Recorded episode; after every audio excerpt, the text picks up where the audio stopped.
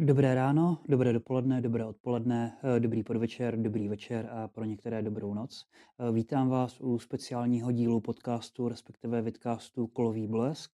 Máme tady speciálního hosta na rozhovor, který by měl trvat zhruba hodinu a půl až dvě hodiny, a to Petra Jákla, kterého nejspíš není třeba nějak zvlášť představovat, protože jeho poslední dobou v médiích v podstatě všude plno. Já jenom na úvod eh, v krátkosti zrekapituluji jeho kariéru, nikoli v tu sportovní, ale tu filmovou, protože Petr Jákl eh, začínal jakožto herec, případně kaskadér v zahraničních produkcích, které se natáčely u nás jako Triple X, Česká spojka či Alien vs. Predator a nebo Eurotrip. U nás se v tuzemských filmech prosadil ve výraznějších rolích, například ve snímku Marcela Bystroně Po hlavě do prdele a stvárnil hlavní roli v Krysaři zapsaném do Guinnessovy knihy rekordů. Vy ho nejspíš ale Petra Jákla znáte jakožto režiséra a scénáristu tří celovečerních filmů, a to konkrétně Kájínka, který eh, bořil rekordy náštěvnosti se svými 800 tisíci diváky. Eh, následně do kin uvedl eh, horor Found Footage Ghoul v roce 2015 a teď po sedmi letech a po dlouhých 11 letech příprav se vrací s nejdražším českým filmem v dějinách kinematografie Janem Žižkou, který stál 450 až 500 milionů českých korun v přepočtu na americké dolary nějakých 20 až 23 milionů korun, čím se může rovnat s Netflixárnou King, s Timothy Chalametem a Robertem Pattinsonem. Dobrý den, já vás tady vítám v Kulovém blesku. Eh, děkuji, že jste přijal naše pozvání a teďka spolu strávíme zhruba hodinu a půl, možná míň, možná víc, záleží eh, na mých otázkách a na vašich odpovědích. Taky děkuji za eh, pozvání. Nemáte zač. Projedeme vaši tvorbu. Vy jste říkal, že jste měl podstatě dva životy. Jeden, který byl sportovní, který jste žil do 27 let a ve kterém jste pak nemohl pokračovat kvůli zranění, ale přesto jste se dostal až na olympiádu jakožto judista. A ten druhý život, ten je ten filmový a na ten bych se rád v rámci našeho rozhovoru zaměřil v následujících teda desítkách minut. Jakožto první otázku bych se vás rád zeptal. Vy nemáte žádnou filmovou školu, nestudoval jste FAMu, FAMO, nic podobného, režii, scénaristiku, produkci, herectví. Přesto tady tohle všechno jste buď dělal, nebo děláte i nadále. Tak bych se vás chtěl zeptat, jak jste se k tomu dostal, jestli tam třeba nesehrál roli váš otec, který v podstatě jako zakládal kaskadérskou školu u nás, dalo by se říct? Mm-hmm. No, já jsem se k filmu dostal právě kvůli tátovi, protože my jako judisti jsme tenkrát byli okolo toho filmu nějakým způsobem jako kaskadéři, takže vlastně táta, když jako kaskadér, tak jsme k němu všichni vzhlíželi, že to je prostě skvělý ve filmu a hrozně nás to lákalo. No a pak jednoho dne se vlastně točila Cesta peklem, kterou táta tenkrát produkoval, film o kaskadérech a tam jsme dostali první šanci vlastně jako judisti se na tom podílet. Mi bylo, myslím, 17 cirka a e, bylo to úžasný zážitek, hrozně nás to bavilo, byla to prča, prostě jsme si na filmu najednou jsme tam byli s Martinem Dejdarem, Pavlem Novým, Ondrou Vetchým a, a Radkem Brzobohatým a koukali jsme jak, jak z jara a hrozně nás to bavilo. No a tam to začalo vlastně ta kaskadéřina a tyhle ty věci a pak už vlastně se založila kaskaderská skupina IPON. Začalo se vlastně v ní fungovat, což byly dlouhý léta. Dělali jsme Johanku z Arku s Lukem Bessonem, který mě vlastně mimo to pomohl i hodně jako vlastně s tím herectvím a s těma věcma, abych se vlastně naučil anglicky.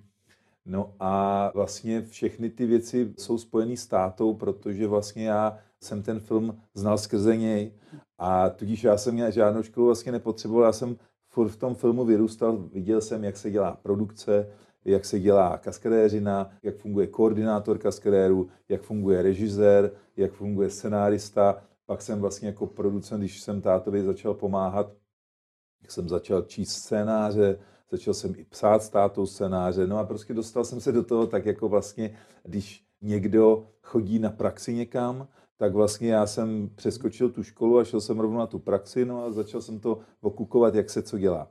No a pak samozřejmě jsem studoval různé knížky, jak na scenáristiku, tak na režii, tak jsem v Americe chodil do herecké školy, kurzů a tak dále. Takže já jsem jako toho prošel hodně, všeho, všemožně. Ale to hlavní množství toho, kde jsem se naučil ty věci, to bylo na těch placech většinou těch velkých amerických filmů, protože tam samozřejmě už to dělali jinak a v tom stylu, který my jsme tady neznali do té doby a který byl úplně vlastně jiný.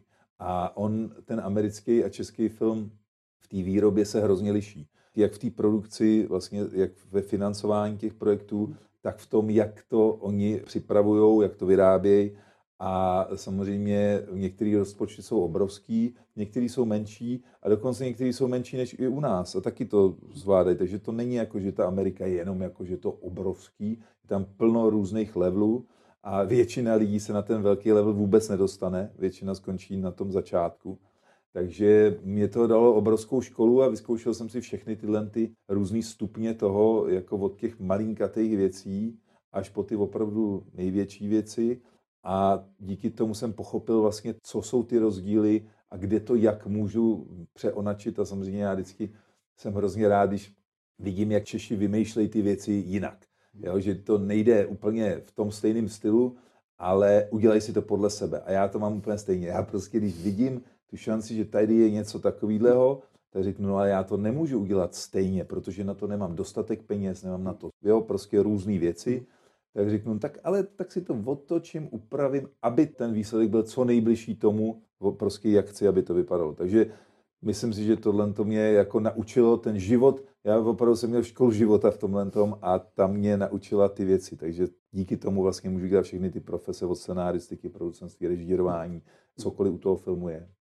Když to hodně zjednoduším, tak vaše nejvýraznější role, kdy si vás lidi začali všímat, alespoň ve Spojených státech určitě, nevím nakolik v České republice, byl film v režii Roba Kohena XXX, další agentské dobrodružství, které se točilo v České republice v Praze po Mission Impossible a po, myslím, Zlatém oku, jestli se teďka nepletu. Vy jste pak s Robem Kohenem spolupracoval na snímku Ghoul, kde Rob Cohen působil jako výkonný producent, pokud jsem si informace dohledal správně, takže u XXX nebo Triple X, jak se tomu tenkrát říkalo, jste se s Robem Cohenem seznámil. Jak na to natáčení vzpomínáte, jak vzpomínáte na Vina Diesela, protože jste tam neměli jenom menší cameo roličku, ale byla to vlastně typická role pro českého herce v zahraničním filmu, takže ruský záporák.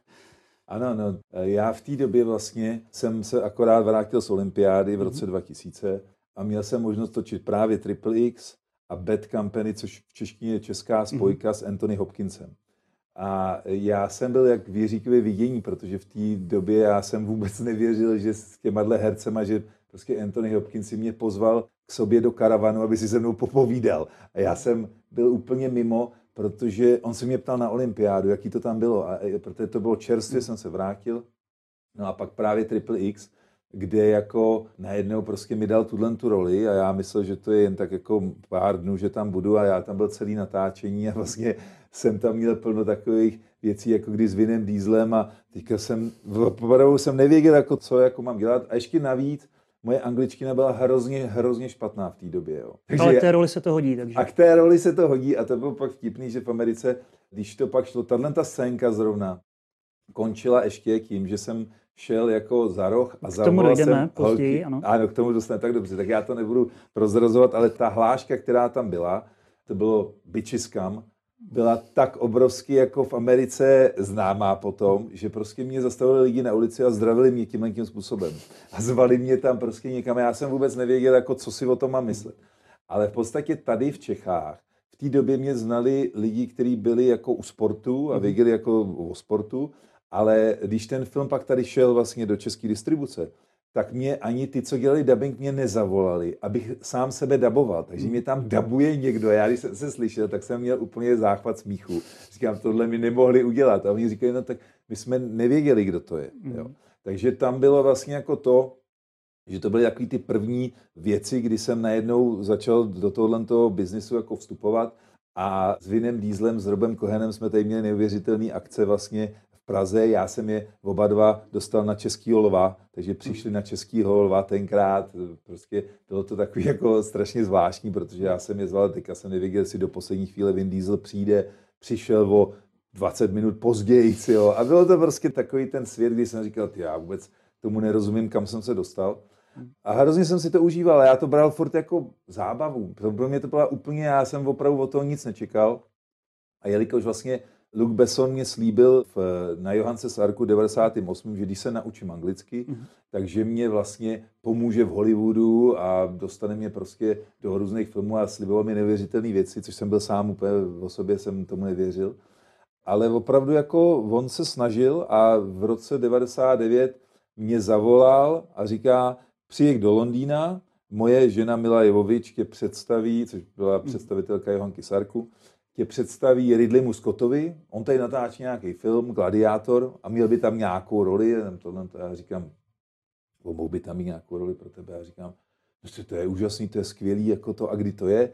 A oni mi řekli ten termín, a já říkám, no a to já nemůžu. Bez on, jako jak nemůžeš? Já říkám, no já, já nemůžu, já tam mám mistrovství světa, který je přímá nominace na olympiádu v roce 2000 a já jsem hmm. celý život trénoval, abych se stal, jako abych se dostal na olympiádu. A v roce 96 v Atlantě mi utekla, protože jsem se zranil, prohrál jsem tam na Evropě zbytečně a tak dále. A on se naštval, Vak se naštval, říká, takže ty nemůžeš. Já nemůžu. Tak jo, tak ahoj. Tím to skončilo, ale potom vlastně o rok později mi dal ještě šanci a znova mě tam pozval, ale já jsem vlastně byl mu hrozně vděčný za to, že jsem se díky němu mm-hmm. jsem měl tu motivaci se učit. Já se opravdu učil 4 hodiny denně. Mně angličtina nikdy nešla. Já jsem dneska naprosto nechápu, že vlastně všechny jednání vedu v angličtině, ty producentský, a dělám smlouvy v angličtině, což prostě pro mě je naprosto nepředstavitelný proti tomu, co jsem kdysi sotva odmaturoval z angličtiny, protože jsem se nikdy neučil tu angličtinu a když jsem se ji naučil, tak jsem se naučil jenom něco, co jsem odříkal. Hmm. A to takhle nejde. A já jsem potom pochopil, až vlastně v té Americe, když jsem se tam chodil do školy, že jsem se to učil úplně špatně. A pak vlastně to, že jsem se to sám jako zdokonal, učil, utratil jsem všechny své peníze v Americe, hmm. teda mimochodem, když jsem šel eh, do té Ameriky, to bylo v době, kdy jsem vlastně byl po Triple Xu a Betka, eh, Český spojce a těch dalších filmech, mě tam pozvali na premiéru a já jsem prostě utratil všechny peníze a ještě jsem si 90 tisíc půjčil od hmm. našich, takže jsem se vracel s mínusem. Ale z dlouhodobého hlediska všechno tohle, to, co dneska dělám, dělám jenom kvůli tomu, že jsem tenkrát teda se hecnul. Vzal jsem všechny své peníze, které jsem ve sportu vydělal za tu dobu a odjel jsem do té Ameriky. A to bylo prostě to, co jsem dneska zpětně říkám, tyjo, to jsem fakt jako sadil na jednu kartu, jenom prostě, že si tam odjedu a, a něco z toho bude. A ono se to prostě povedlo, ale bylo to strašně Dneska zpětně si říkám, ty bylo to odvážný ode mě, dneska už bych to asi neudělal, protože bych, dneska bych to určitě neudělal, protože bych měl rodinu a to je hmm. samozřejmě těžší. Tenkrát jsem neměl rodinu a byl jsem úplně v pohodě, takže to byl zážitek, skvěle jsem si to tam užíval, takže to bylo takový jako okolo toho filmu a okolo těchto těch rolí.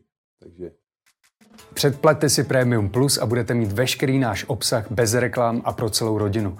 K tomu dostanete i exkluzivní epizody Premium podcastu, které jinde nenajdete, jako je například tato.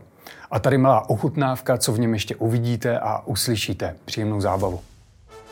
Miloš Zeman jakožto prezident přestože říkal, že nebude dávat žádné amnestie, tak nakonec udělal tady tuhle amnestii pro Kájínka. Eh, no, já, já jsem z toho byl jako dost překvapený a mhm. vlastně v podstatě uh, myslím si, že Miloš Zeman uh, věděl, jako kolik lidí bude uh, jako takováhle věc zajímat, proto uh, asi šlo uh, o to, to, ten případ byl natolik mediálně známý, že začal, že začal uh, pravděpodobně zajímat jeho. Je to o tom, že je energetická krize v této chvíli v plný palbě, jede to prostě všichni to, takže lidi nechodí. Víkend před náma přišlo 80 tisíc, 87 tisíc lidí do kina, což bylo v podstatě nejhorší za, já nevím vůbec, jako to bylo v, pad, v pandemii, kdy byly zavřený kina a tak dále. Teďka přišlo ještě o 30 tisíc další víkend míň. Takže lidi absolutně nechodí do kina, ale když jdou, tak jdou na Žižku. Co se týká té tý Ameriky, tak vlastně tam, tam šlo o to, že my jsme měli plánovaný větší množství kin, ale s tím souviselo vlastně utratit peníze na marketing a obrovský peníze. V podstatě stejný, jako ten film stál. Já jsem v mnoha rozhovorech mluvil i o Benu Fosterovi, se mě na to konkrétně ptali. Takže, takže jsem, ale, ale tím, že vlastně s tím Michaelem Kaneem jsme se zpřáteli, mm. stali jsme se kamarádi, tak a s Tylem Schweigerem taky. Mm. Tak to bylo něco, co, to jsou lidi, kteří mě přirostli k srdci a miluje a, a pomáháme si s čímkoliv. Michael Caine konec konců bude i hlavní vlastně postavou v té videohře, mm. která půjde k, k filmu. Eh, já vám moc děkuji za rozhovor, za čas, který jste s námi strávil a doufám, že se uvidíme třeba někdy příště při dalším filmu nebo když se budeme bavit o vaší producenské dráze. Děkuji za pozvání a mějte se hezky. Děkuji.